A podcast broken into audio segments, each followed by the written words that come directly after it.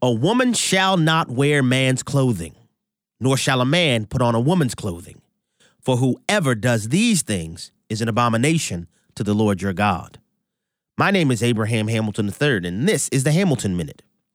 A bridal magazine out of India has featured a hairy male model wearing a dress on the latest digital cover of Brides Today, an English language Indian publication.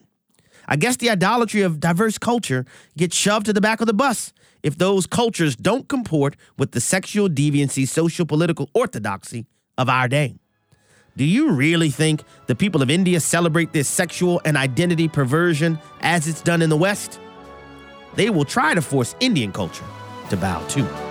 Listen each weekday from 5 to 6 p.m. Central for the Hamilton Corner with Abraham Hamilton III, public policy analyst for the American Family Association.